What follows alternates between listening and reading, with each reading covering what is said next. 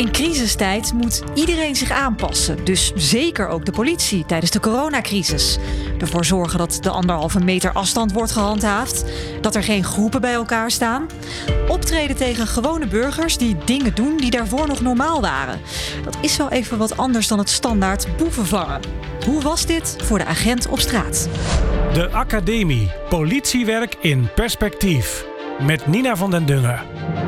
In deze podcast praat ik met mensen uit de politiepraktijk en onderzoekers van de Politieacademie. Elke eerste maandag van de maand dan krijg je weer een nieuwe aflevering in je podcast-app. Inderdaad, de eerste maandag van de maand als de sirenes loeien. Dus dat is een mooi geheugensteuntje. Vandaag heb ik weer eh, twee gasten uitgenodigd. Wouter Stol, onder meer lector Cybersafety aan de Politieacademie en NHL Stende Hogeschool. Hij deed onderzoek naar het politiestraatwerk tijdens de coronacrisis. Welkom Wouter. Dankjewel. En naast jou zit eh, Willy Bert Oor, teamchef basisteam Maas en Leijgraaf. En dat was het team dat als eerste met de coronapandemie te maken kreeg, omdat het werkgebied midden in de eerste grote corona-hotspot lag. Willy Bert, welkom. Dankjewel. Om met jou te beginnen. ehm, in 2020 veranderde alles, hè? Daar was corona ineens in maart. En jouw team had er dus als eerste mee te maken. Hoe, hoe was dat? Hoe was dat voor jouw team? Dat eh, was een bijzondere en een spannende tijd. Heel Europa, of de hele wereld, werd eigenlijk overvallen door de corona. Ehm, het begon bij ons in het teamgebied. Eh, de gemeente Boekel, Uden. vielen enorm veel eh, mensen, eh, werden ziek, kwamen terecht in het ziekenhuis. En nog niet helemaal scherp was wat er aan de hand was. Nou, later werd wel duidelijk dat dat de corona was die, en de crisis die daaruit ontstond. En dat betekende heel veel voor onze mensen. Een enorme aanpassing. En onze organisatie was er nog totaal niet op ingericht op dat moment. Nee, Dus dat leidde ook tot veel onzekerheid Ja. in het politieoptreden buiten. Want hoe, wat moet je dan doen? Wat krijg je op dat moment over je heen als politie? Er belanden mensen in het ziekenhuis. Er komen persconferenties vanuit Den Haag. Jongens, eh, we weten nog niet zo goed wat, we, wat, we, wat er aan de hand is. Ja, dat klopt. Ehm, eh, en wat doe je dan als politie? Ja, in feite hadden wij twee taken. Ehm, coronamaatregelen die gaandeweg steeds meer ontstonden eh, om daarop te handhaven, maar ook tot op een bepaalde eh, grens. Hè? Bijvoorbeeld niet achter de voordeur. Ja, En het andere was natuurlijk zorgen dat die openbare orde eh, gehandhaafd werd. Want de corona leidde maatschappelijk ook tot heel veel onrust. Zoals iedereen nu terugkijkend wel, wel weet. ja. Maar ook bij jullie in het team lijkt me. Want daar zijn misschien, eh, niet, misschien niet meteen, maar ook mensen uitgevallen met corona. Ja, nou, eh, terugkijkend vind ik nog steeds dat we eh, enorm veel geluk hebben gehad. Eh, we gingen ervan uit dat het kon ontstaan dat de, de hele politieorganisatie plat kwam te liggen ten gevolge van corona. Want ja, wat buiten gebeurt, gebeurt ook intern, dus ook met je eigen mensen. Dus de maatregelen waren heel strikt, maar leidden ook wel tot dilemma's. Dus eh, ik heb zelf iedereen eh, naar huis gestuurd die niet direct nodig was in de operatie. En in je bureaus, eh, in mijn teamgebied heb ik twee bureaus. Ja, daar werd van alles georganiseerd dat mensen op afstand waren als ze er waren. Dat ze zich aan, ook aan de coronaregels hielden. En ehm, dat de onzekerheid die onze mensen voelden en ook de angst die ze voelden, net als ieder ander, dat je daar eh, voor als leidinggevende ook aanwezig en aanspreekbaar was. Ja, ja, want jij als leidinggevende moet er natuurlijk wel altijd zijn. Ja, dat is de vraag. Want ook leidinggevenden hadden de opdracht gehad om, als ze niet op het bureau hoefden te zijn, om thuis te werken. Dat kon ook. Je zit niet in die noodhulp, in die politieauto. Ja, Ehm, was voor mij echt heel moeilijk. Ja. Ik heb het niet gedaan. Je bent gewoon naar het werk gegaan. Ja, eh, dat had ermee te maken dat ehm, verwaarde personen, je hoort er wel wel vaker over, die waren er ook in die coronatijd. En dat nam ook alleen maar toe. En eh, zeker in het begin, als onze mensen naar een melding moesten van, eh, toen ontstond ook de term coronaspuger bijvoorbeeld. Hè? Oh ja. Dus die deden eh skibrillen op, eh, overal aan beschermende middelen, overal. En daarna eh, stapten ze met z'n tweeën in het kleinste kantoortje van de politie, de politieauto. Hè. Dat is raar, hè? want dan zat je wel met z'n tweeën op elkaar binnen anderhalve meter. Ja, En dan gingen ze naar zo'n melding toe. En dan zou ik als, als hun leidinggevende zou ik thuis zitten. Dat voelde voor mij echt totaal verkeerd. Ik vond dat ik eh, in ieder geval op zijn minst eh, in de omgeving van mijn mensen moest zijn. Dat Ja. heb ik altijd zo gedaan. ja. Wouter, jij hebt dus onderzoek gedaan naar, naar het politiestraatwerk in deze periode. Ja. Uh, jij signaleert drie soorten typische coronagebeurtenissen. Mm hè, Naast het normale boeven vangen, reanimeren. Welke zijn dat? Nou ja, om te beginnen, het meest typische corona is natuurlijk uh, mensen uit elkaar houden. Dat was in die tijd uh, een van de opdrachten. De afstand handhaven. Afstand handhaven, de sociale orde ja, eigenlijk op een nieuwe manier vorm proberen te geven en daarbij te helpen. Um, en dan twee andere, uh, allerlei vormen van hulpverlening, hè, waar Willy Bert het net ook over had. Um, er wordt iemand onwel uh, en dan moet je wat.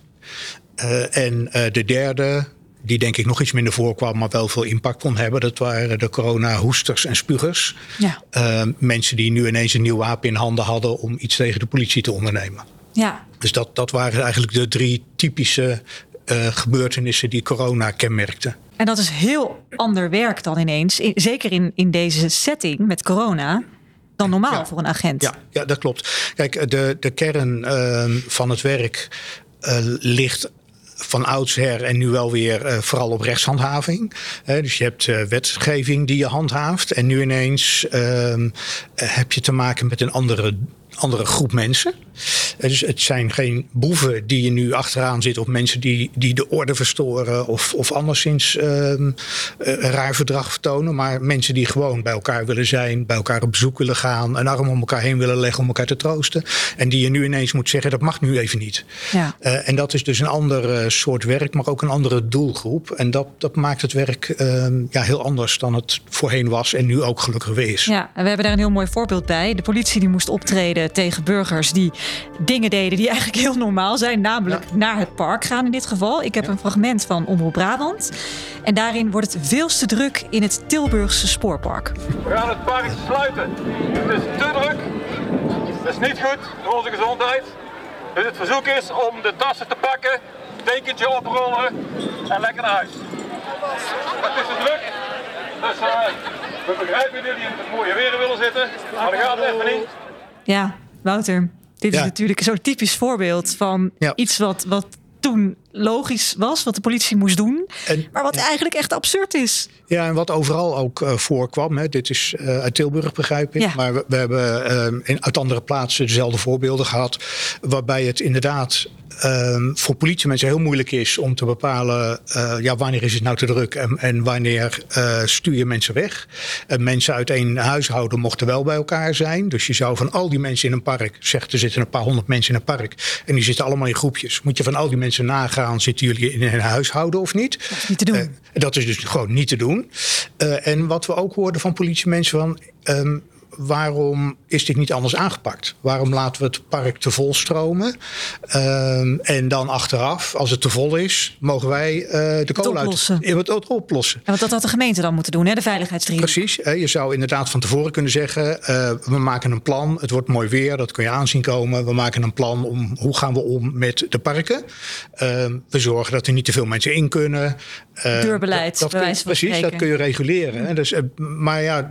Dat zal ook onwennigheid zijn geweest. Hè. We hebben aan een heleboel dingen moeten wennen in die tijd. Eh, maar hiervan zeiden politiemensen achter elkaar tegen ons: ja, dit had gewoon heel anders gemoeten. Ja, Willy Bert, dat, dit heb jij ook ongetwijfeld meegemaakt, althans jouw mensen. Kijk, alles was nieuw en alles was voor het eerst. De- de- in de buitenwereld natuurlijk had je eh, je taak daarin te vervullen. En daar hadden onze mensen last van. Ze hadden wel van meer dingen last eh, terugkijkend. Eh, maar ook onder elkaar ook nog eens. Want eh, wat er in de maatschappij gebeurt, gebeurt ook binnen de politie. Hè? Dus in de maatschappij, eh, op een gegeven moment eh, ontstond natuurlijk de, de hele situatie met alle vaccinatiestraten. Maar niet iedereen ging. Ja, Dat was bij de politie niet anders. Nee. Dus je had bij ons ook bijvoorbeeld wel mensen die, die aangaven: ik ga niet vaccineren.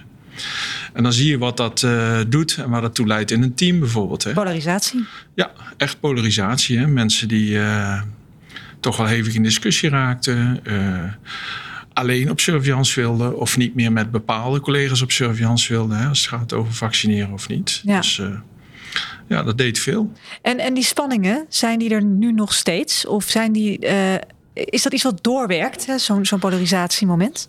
Nee, dat, dat heeft in ons team in ieder geval niet uh, doorgewerkt. Uh, wat ik ermee deed was uh, vooral veel aandacht voor hebben. Dat betekende in die tijd gesprekken met mensen. Praten, praten, praten. Ja, en waar mensen in de onrust zaten, de boel uit je handen laten vallen en zorgen dat je daar aandacht voor had. En dat leidde toch wel vaak tot uh, goede gesprekken, maar ook tot het uh, dempen van de extreme, zal ik maar zeggen. Ja, begrip, ja. een soort ja. van. Ja, Wouter? Ja, dat hebben wij in ons onderzoek uh, ook frequent gehoord. En ook een van de aanbevelingen was besteed hier aandacht aan. Hè. Dus nou, dat is in dit geval dus ook gelukkig gebeurd. Blij dat te horen. Um, maar ook, ook in de toekomst. Hè, want dit is een, een kenmerk van de coronacrisis, maar ik denk ook van diverse andere crisis. Ja. we Noem er eens een. Nou ja, boerenprotesten bijvoorbeeld. Hm. He, ook bij de politie werken een heleboel mensen die uh, hun roots hebben in uh, een boerengezin bijvoorbeeld. Of uh, connecties hebben. Of, um, en um, die er waarschijnlijk anders naar kijken dan mensen die dat niet hebben. Ja. En dus, dus ook in zo'n geval zul je weer hetzelfde moeten doen als Willibert nou nu net zegt. He, je, daar moet je over praten met elkaar. Ja. want dat levert intern ook spanningen op. Die samenleving kent die spanningen. Um, maar binnen de politie ook. Ja. En wat dat betreft zijn dit soort crisis dus ook anders dan uh, ja, crisis die we in het verleden wel hebben gehad. Hè. Als er een dijk doorbreekt, nou ja, dan is het allemaal dan is het duidelijk. Gewoon ramp. Ja, dan is het een precies. ramp uh, en dan ga je aan de gang. Uh, en het is duidelijk en iedereen ja, zit er een soort van hetzelfde in. Hè. Er is niemand die zegt, ah, moeten we lekker laten gaan, al dat water. Maar dit was een sluipmoordenaar. Maar dit was een sluipmoordenaar waar mensen verschillend naar keken. en dat zie je natuurlijk met andere onderwerpen vandaag de dag ook. Noem er eens een. Nou ja, ik noem wel de, de, de boerenopstanden, de hele natuur discussies, Klimaat, uh, klimaatdiscussies, ja. uh, demonstraties daarover. Uh, de een zit er heel strikt in, de ander denkt van nou, die hebben eigenlijk wel een beetje gelijk. Ja. dus binnen de politie krijg je veel meer discussie als het om dit soort crisis gaat, dan Ja. om zeg maar klassieke crisis die eigenlijk ja, buiten de mensen om gebeuren. Ja. Even terug naar dat voorbeeld van dat park, wat dus tevoren was. Wat we in heel Nederland op, op, op veel dagen hebben gezien. Uh, Willibert, ik kan me ook voorstellen dat er wel eens agenten zeggen... ja, dit ga ik niet handhaven, de groeten. Ja, dit, uh, dat is sterk uitgedrukt, hè? Maar er was, want dat, dat zeggen je collega's niet tegen je. Maar wat je wel ziet is dat in, de, in de resultaten zeg maar, van verbaliseren, hè, dat zie je dat mensen daar verschillend mee omgaan. Uh, in de avondklok ook. Uh, daar hadden mensen ook een mening over. En uh, ja, een, elke, elke politieambtenaar heeft een discretionaire bevoegdheid. Hè. Dat betekent zoveel als dat hij zelf gemachtigd is om te bepalen wanneer hij wel of niet verbaliseert. Mm -hmm. en daar zag je dat mensen daar, ondanks dat we daar wel beleidslijnen in hadden, maar daar toch verschillend mee omgingen. Hè. De een is misschien wat zachter, wat socialer en, en die ziet een groepje van enkele mensen bij elkaar staan, die spreekt ze aan, stuurt ze weg.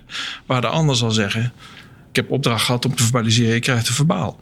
Hm. Dus, dus daar maar, zit, maar zit beide spreken ze wel aan. Er is geen agent die daar in principe een oogje toeknijpt en voorbij rijdt? Uh, ik denk dat dat uh, wel gebeurd is, want niks menselijks is ons vreemd. Nee. Ja. Kan ik me voorstellen. Ja. ja. En, en vergeet ook niet dat er ook momenten zijn geweest dat het ook dat de maatschappelijke onrust daarover zo groot was, of de onvrede ook daarmee, hè, dat er ook een, een veelheid aan overtredingen plaatsvond. Hè. Ja. Huisfeesten. Reken maar, huisfeesten. En, en dan was ook weer de vraag, hoe ver ga je? Hè? Is het een schuur die niet aan een huis vastzit? Dan mag je uh, betreden en mag je daar optreden als politie. Is het een uh, schuur met een halletje aan een huis? Dan mag dat niet, want dan behoort het tot de woning. En wij hebben in die tijd vele meldingen gehad, kan ik wel zeggen, dat er gewoon huisfeesten waren. Ook grote huisfeesten, echt met uh, vele mensen. Ja, waar dan wel de constatering werd gedaan, maar waar we niet mochten optreden. Omdat het achter de voordeur is. Ja, ja, dat heeft ook alles te maken met uh, politieke lading die daarop zit, denk ik. Hè. Je bent, uh, ja. En wij vonden zelf ook als politie, hè, uh, dat hebben we ook zo uitgesproken, we zijn geen coronapolitie. Dus nee. de overheid die moet wel zorgen voor, uh, voor zorg, voor veiligheid. Uh, maar in feite is de politie zeg maar, het laatste instrument wat je inzet om uh, te zorgen dat de boel goed verloopt. Ja. Niet het eerste. Nee, maar wat ik daarin wel een klein beetje terughoor, is dat je uiteindelijk ook naar eigen inzicht handelt, zowel als agent als als team, als, als beleidsmakers in Den Haag. Maar ontstaat daarmee niet heel erg het gevaar op willekeur? Dat, hè, dat, dan kom ik bij jou in, in het district en dan kan ik ongestoord bij wijze van spreken een schuurfeest meemaken. En dan kom ik in een ander district en daar worden we allemaal weggestuurd en wordt uh, verbaal opgemaakt. Um, willekeur zou ik het niet willen noemen. Uh, want ik denk dat dit geldt voor elke regelgeving die we hebben. Hè. Je, hoort net het boerenprotest, uh, Wouter. Uh, die noem je als voorbeeld. Hè. Ik, ik bedoel, daar zie je ook dat ondanks dat we nationaal eenzelfde beleidslijn hebben, dat we daar toch wat verschillend in, uh, in werken met elkaar. Ja. Hè, uh, ik, ik heb zelf veel gewerkt met de boerenprotesten. En dan zie je dus dat er in sommige eenheden wat strenger werd gehandhaafd en verbaliseerd werd, waar anderen dat uh, minder streng deden. En dat heeft dan, maar dat is mijn eigen invulling, alles te maken met bijvoorbeeld een andere eenheid waar je een hele landelijke context hebt met ontzettend veel agrariërs. Dus daar komt veel politie ook uit boerenfamilies, zal ik maar zeggen. Ik krijg een ander optreden. Ja. Dus het is gewoon Dus het menselijk. is evident uh, aan politiewerk. Ja. Wouter, ben je het daarmee eens? Ja, daar ben ik het zeker mee eens. Um, een van de dingen die, die uh, wij concludeerden ook uit het onderzoek uh, is um, dat er een spanning was tussen de landelijke maatregelen Mhm. mm -hmm. en de ambitie van de politie om zeg maar, lokaal te werken, gebiedsgebonden politiewerk. Ja. Dus rekening houden met de lokale gebruiken. Het, het, wat niet wil zeggen dat iedereen zijn eigen gang maar kan gaan. He, je hebt die beleidskaders, daarbinnen opereer je. Um, maar wat in dit geval, wat naar mijn idee te veel aan de hand was. Uh, Den Haag kwam met regels uh, en die golden voor heel Nederland. Ja. We hebben het in ons rapport uh, gezegd, Mark Rutte stuurt de wijkagenda aan. Mm -hmm. en um, dat was eigenlijk iets te veel van het goede. De lokale context werd eigenlijk overgeslagen. Burgemeesters stonden eigenlijk buitenspel. Ja. En die formeel gingen dingen langs de burgemeester, maar het werd allemaal opgelegd. En dus geen burgemeester die zei van nou wij doen het even wat anders, want iedereen ging, ging mee in wat er vanuit Den Haag werd verteld. Uh, en dan mis je dus uh, de, de lokale inkleuring. Ja. en die ja, als politie ben je gewend om wel te werken met die lokale inkleuring. Mm -hmm. uh, en als dat ineens als het ware overroeld wordt door een regel in Den Haag, we gaan het nu allemaal standaard zo doen, dan levert dat frictie op. Ja, maar ja, het was een crisis. Je moet wel, toch? Dat is maar de vraag. Uh, zou je uh, ook niet als crisis kunnen zeggen van nou, uh, de, de, belangrijkste taak van de politie is om te zorgen dat jouw werkgebied, jouw, jouw, ja, jouw regio, hè, dat die goed door de crisis komt. Dat is jouw taak. Ja, maar dan krijg je willekeur. Hè? Dat er in het ene gebied misschien meer mag, omdat er sneller sprake is van onrust dan in het andere gebied. En dat, dat moet je toch ook niet willen? Dat, ja, dat hangt er vanaf of dat willekeur is. Wat je, wat je wilt doen is zorgen dat je als uh, gebied uh, goed door de crisis komt. En als je dan in een grote stad woont, uh, dan wil dat zeggen... ja, mensen moeten naar een park af en toe. die, die willen dat ook graag, het is mooi weer. Dus daar moet je iets voor regelen. Mm -hmm. Of het platteland hoeft het helemaal niet. Iedereen die, die heeft die een loopt, enorme tuin. Ja, die heeft een enorme tuin ja. of die loopt naar buiten. En, dus daar moet je je druk maken over heel andere dingen. En dan kun je wel zeggen, ja, dat is willekeur... want die mogen wel naar buiten en die niet. Ja, er zijn lokale verschillen en daar moet je rekening mee houden. Willibert? Onze nationale politie is, uh, ik durf wel te zeggen, wereldwijd gekend om de zogenaamde Dutch approach. En Wouter had het al aan, hè? Uh, wij werken gebiedsgebonden. Uh, we hebben wijkagenten. En wat de kracht is van die Nederlandse politie, die is altijd geweest dat we de mensen kennen, onze inwoners kennen. En dat de inwoners onze mensen kennen, kennen en gekend worden. Ja. Dat je in verbinding bent. Dat je weet wat er leeft en wat er speelt in de maatschappij. En onder andere de coronacrisis is misschien wel de aanzet geweest. Hè. Er is veel polarisatie uh, tegenwoordig in ons land om, om uh, allerlei uh, beelden die er leven onder de bevolking. Dat heeft wel gemaakt dat die verbinding voor ons moeilijker te organiseren is. En dat heeft alles te maken met het feit dat de politie heel veel ingezet is, juist op hand, harde handhavingsmaatregelen. Uh, alle beelden van uh, ME'ers, ook mensen uit mijn team. Hè, als je ME ergens in het land ziet optreden, dat is niet een functie. Hè, dat zijn uh, gewoon onze wijkagenten die dan hun plunjebaal pakken en met hun ME-uitrusting. Ja. En die worden ergens naartoe gebracht om daar op te treden. Hè. Kijk, en al die ME-optredens in een polariserende samenleving, die maken dat wij als politie niet beter in verbinding zijn gekomen met de bevolking. Nee, en dat je is wordt wel meer gewantrouwd. Ja, als jij strak uh, recht toe recht aan regels handhaaft, hè, dan verlies je verbinding. Dus je moet wat ruimte hebben ook. Ja. Uh, daarin de met menselijke de, maat. Ja, de menselijke maat. En, en die verschillen dat, mag je zien. Maar zeg jij dat dit ook dus, hè, die spanningen die je dus nu ook wel ziet met, met, zoals jij het noemt, je netwerk, je mensen in jouw regio, dat dat ook wel zijn oorsprong heeft in die, ja, in die coronacrisis? Of het daar zijn oorsprong in heeft, wil ik niet zeggen. Want ik denk dat uh, politiek uh, en maatschappelijke spanningen van alle tijden zijn. Uh, maar het is toen wel zichtbaarder geworden. Dus ja, ja voor mij, wat mij betreft is het toen echt wel zichtbaar geworden. Met alle demonstraties en politieoptredens die dat nodig heeft gehad, is ja. het wel zichtbaar. Ik begreep ook dat er een, een, een collega wijkagent van jou is geweest die ook zei: ik, ik, dit kan ik niet, ik neem ontslag. In onze politieeenheid is er een, uh, uh, inderdaad een collega wijkagent geweest die zich niet kon verenigen met uh, hoe ehm, de politie werd geacht te handhaven en zijn eigen denkbeelden erover. Ja. Dat is heftig toch? Ja, dat is heftig. Ja. Kan je je indenken dat, dat mensen het gewoon niet kunnen opbrengen? Of zeg je nou, hier moet je wel even over je eigen schaduw heen stappen? Uh, ik, ik, kan me indenken dat mensen uh, uh, moeite hebben met bepaalde werkzaamheden die ze moeten verrichten bij de politie. dat is logisch, want je staat midden in die maatschappij waar je zelf ook onderdeel van bent. maar aan de andere kant is dat wel je taak op zo'n moment. En ben je ook uh, werkzaam in ondergeschiktheid aan het bevoegd gezag. Daar leg je als uh, politieman of politievrouw een ambtszet of belofte voor af. Dus op het moment dat je een crisis hebt, ja, dan wordt er wel wat van je verwacht. Juist dan wordt er wat van je verwacht. Ja. Nou. Wouter, hoe, hoe denk jij daarover? Ja. Volg je blind de regels of... Ja. ja. Ja, en nee. Kijk, die, die regels zijn uh, een kader waar je niet zomaar buiten kan treden.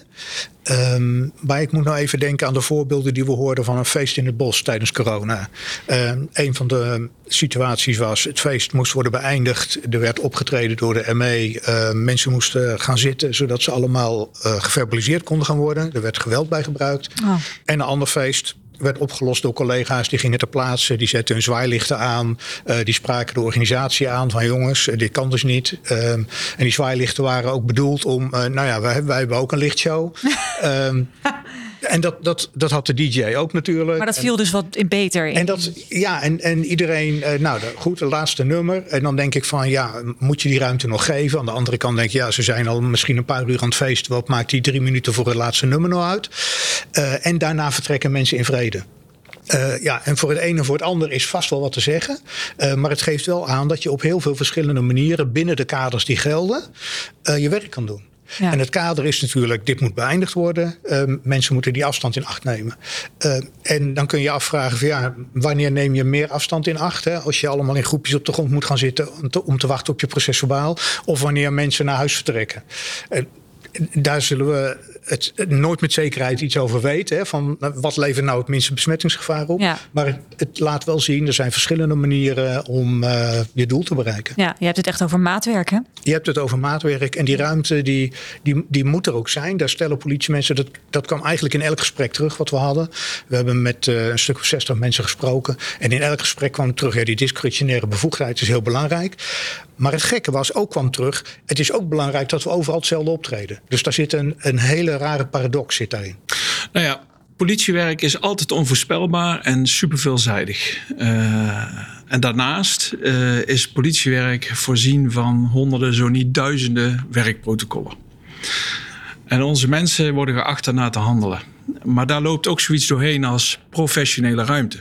Dus als diener moet je ook uh, de ruimte hebben om in gegeven omstandigheden te bepalen. Jij staat daar voor de klus. Van goh, dit is wel het protocol. Maar ik denk in deze omstandigheid dat het beter is om op deze manier te werken. Maatwerk. En, en dat is dat maatwerk waar Wouter het over heeft. En dat is ja. ook de werkwijze die we als Nederlandse politie hanteren. Nou, over het kabinet gesproken, dat uh, was ook niet op alle vlakken even behulpzaam. Ik heb een uh, fragment meegenomen van een debat in de Tweede Kamer. Toenmalig minister Grapperhaus van Justitie, we kennen hem nog wel. Die moest excuses maken omdat hij uh, bij zijn eigen bruiloft de coronaregels toch ook had overtreden. Voorzitter, tijdens mijn huwelijk is het misgegaan met de naleving van de coronamaatregelen. Ik heb daarover mijn spijt betuigd. En dat doe ik vandaag aan de leden van uw Kamer opnieuw. Spijt me dat ik in de fout ben gegaan. Als minister hoor ik het goede voorbeeld te geven. Voorzitter, we hebben er thuis over gesproken. We zeiden tegen elkaar, hadden we het maar met z'n tweeën gedaan. Ja, Willybert, ik denk dat jullie hier best wel veel last van hebben gehad. Agenten op straat die dan van burgers te horen krijgen... ja, dag, Grapperhaus, die overtreedt ze ook, dan, uh, dan wij ook. Ik denk dat onze mensen dat in heel Nederland te horen kregen. Van mijn team weet ik het zeker, want ik kreeg het één op één van mijn mensen terug. En uh, minister Rappenhaus was een gedragen minister binnen de politie, maar dat uh, was niet goed wat hij gedaan heeft. Toen niet meer? Nee, nee, nee. Dat gaf echt uh, een groot gevoel van onvrede onder onze mensen. En toen hoorde ik ook voor het eerst uitspraken van ik ga niet formaliseren op deze manier. Dat werd me ook gezegd. Echt waar? Ja, en dat, dat had alles te maken met het feit dat ja, als je eigen politiebaas zeg maar, afwijkt van maatregelen waar je zelf als politie ja. wordt geacht op te handhaven. Uh, en dan, uh, ja, inderdaad, de situatie op straat waarbij onze collega's keer op keer inderdaad uh, werden verwezen naar Grapperhaus. Ga je eerst je baas maar controleren in plaats van mij. Dus dat, dat viel heel, in heel slechte aarde. Wat doe je dan als teamchef? Ja, bevestigen dat ik dat goed begrijp. Want ik voelde daar zelf ook onvrede over. En dus heb jij vanaf dat moment een stuk minder uh, boetes uh, teruggezien? Uh, nee, want ehm, kijk, onze mensen voelen natuurlijk ook wel de verantwoordelijkheid die ze hebben. Maar ook dan is het weer spelen met de situatie die is ontstaan. Ja, dan zullen ze in sommige gevallen zullen ze denken van nou hier rijd ik nu even aan voorbij gelet op wat er allemaal speelt. Maar in andere omstandigheden zullen ze dat zeker niet doen. Dat hebben ze ook niet gedaan. Nee, dus je hebt ook niet tegen je mensen gezegd, jongens, ik, ik snap het. Laat maar, lekker zitten. Uh, nee, nee, nee, nee, zeker niet. Wouter, kan ik toch niet anders concluderen dan dat ik toch net mazzel of pech kan hebben op straat. Als ik een, een agent tegenkom. Van ja, wat, wat doet hij naar eigen inzicht? Gaat hij mij wel beboeten of niet? Dus er is een lokale situatie uh, en daar uh, hou je rekening mee.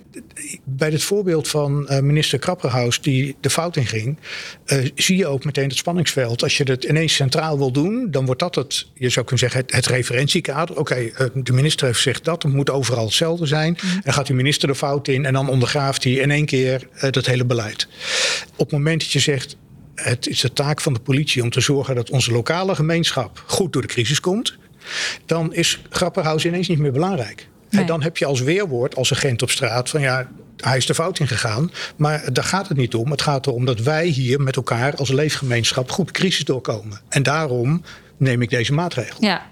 Dus, dus je maakt uh, Grapperhaus eigenlijk ook, zou ik maar zeggen, of de leden van het kabinet een beetje minder belangrijk door te zeggen: het, het gaat erom dat wij met elkaar hier de crisis doorkomen. En uh, jij pleit dus inderdaad echt voor die lokale benadering. Dus dat betekent bij uh, een, een, nieuwe crisis altijd werken via die burgemeesters. Die heel goed weten wat er in de regio speelt. Ja, je zou inderdaad um, meer aan de burgemeesters over kunnen laten. En dan pleit ik er niet voor dat we straks uh, meer dan 300 verschillende aanpakken, aanpakken, krijgen. Daar word je gek, ja. Daar word je inderdaad helemaal mal van. Maar een burgemeester kan wel veel beter zeg maar, in zijn in positie worden gebracht als die nadrukkelijk degene is die de landelijke kaders moet vertalen naar. Uh, en zo gaan we dat hier doen. En in, in dat verband uh, heb ik ook gepleit voor uh, ja, micro-field labs.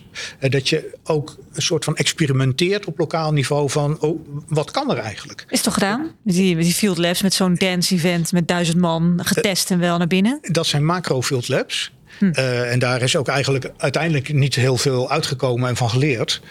Uh, nee, waar uh, wij voor pleiten vanuit dit onderzoek is dat je het echt heel kleinschalig doet. He, je hebt een verzorgingstehuis in je wijk. Hoe krijgen we het voor elkaar dat daar twee of drie mensen op een dag op bezoek kunnen gaan? Ja, in plaats van het helemaal te sluiten. En daar is niet mee geëxperimenteerd. En daar is niet mee geëxperimenteerd. Je hebt, is, een, je hebt, een, café of een restaurant. En het restaurant zegt: Nou, wij, wij kunnen best vijf mensen hier hebben die komen dineren. Ja. En hoe gaan we dat regelen? En dat ga je dan opzetten met uh, de gezondheidszorg. Uh, er moet natuurlijk, uh, de gemeente moet daarbij betrokken zijn. dus wat mij betreft is ook wetenschappers om het te evalueren. Want de wetenschap die zat landelijk aan tafel. En lokaal hadden we alleen maar emotie. Ja. En daar zat ook een, een disbalans in. Je zegt, ja. nou, we, we, hebben een kleinschalig experiment, namelijk hoe kunnen drie mensen bij hun familie op bezoek? Uh, dat gaan we evalueren. We gaan ze van tevoren testen. We gaan ze naar de hand testen. Uh, als er iets uit de hand dreigt te lopen of niet goed dreigt te gaan, dan is daar de politie voor. Hè? Die beveiligt zo'n experiment. Uh, legt verbindingen tussen mensen. Want de wijkagent die kent de mensen in de buurt. Uh, en dan kun je leren, kan dit wel of kan dit niet? Ja, precies. Dus ik hoor jou, de belangrijkste conclusies uit jouw onderzoek. Dat het echt, die lokale aanpak moet blijven bestaan. Die is met corona toch echt wel redelijk aan de kant geschoven. Ja. Dat hebben we gemist. Die kleine field labs, die kleine experimenten. Zodat een maatschappij leefbaar blijft, hadden we moeten doen. En ik hoorde jou natuurlijk ook zeggen, en ook Willybert. Dat je, omdat die spanningen ook op straat in de organisatie zo duidelijk voelbaar en zichtbaar zijn. Dat je echt moet checken hoe iedereen in de wedstrijd zit. Uh, hè, of iedereen nog een beetje goed gaat. Om ook te voorkomen dat zo'n wijkagent ontslag uh, neemt. Willibert, heb je ergens spijt van uit die periode? Nee, ik heb geen, uh, geen spijt van, van zaken. Nee. nee. Dingen die je anders had willen doen? Nou, misschien helemaal in het begin dat ik zelf nog niet zag hoe ernstig het was. Totdat ik uh, op het bureau een gesprek had met een, uh, met een man. en die overleed zeven dagen later aan corona. Ah, ja. En dan komt hij dus wel hard binnen. En dan realiseer je wat er aan de hand is. Ja. Dank jullie wel. Wouter Stol, onderzoeker van politiestraatwerk in coronatijd. En Willibert Oor, teamchef Maas en Leijgraaf.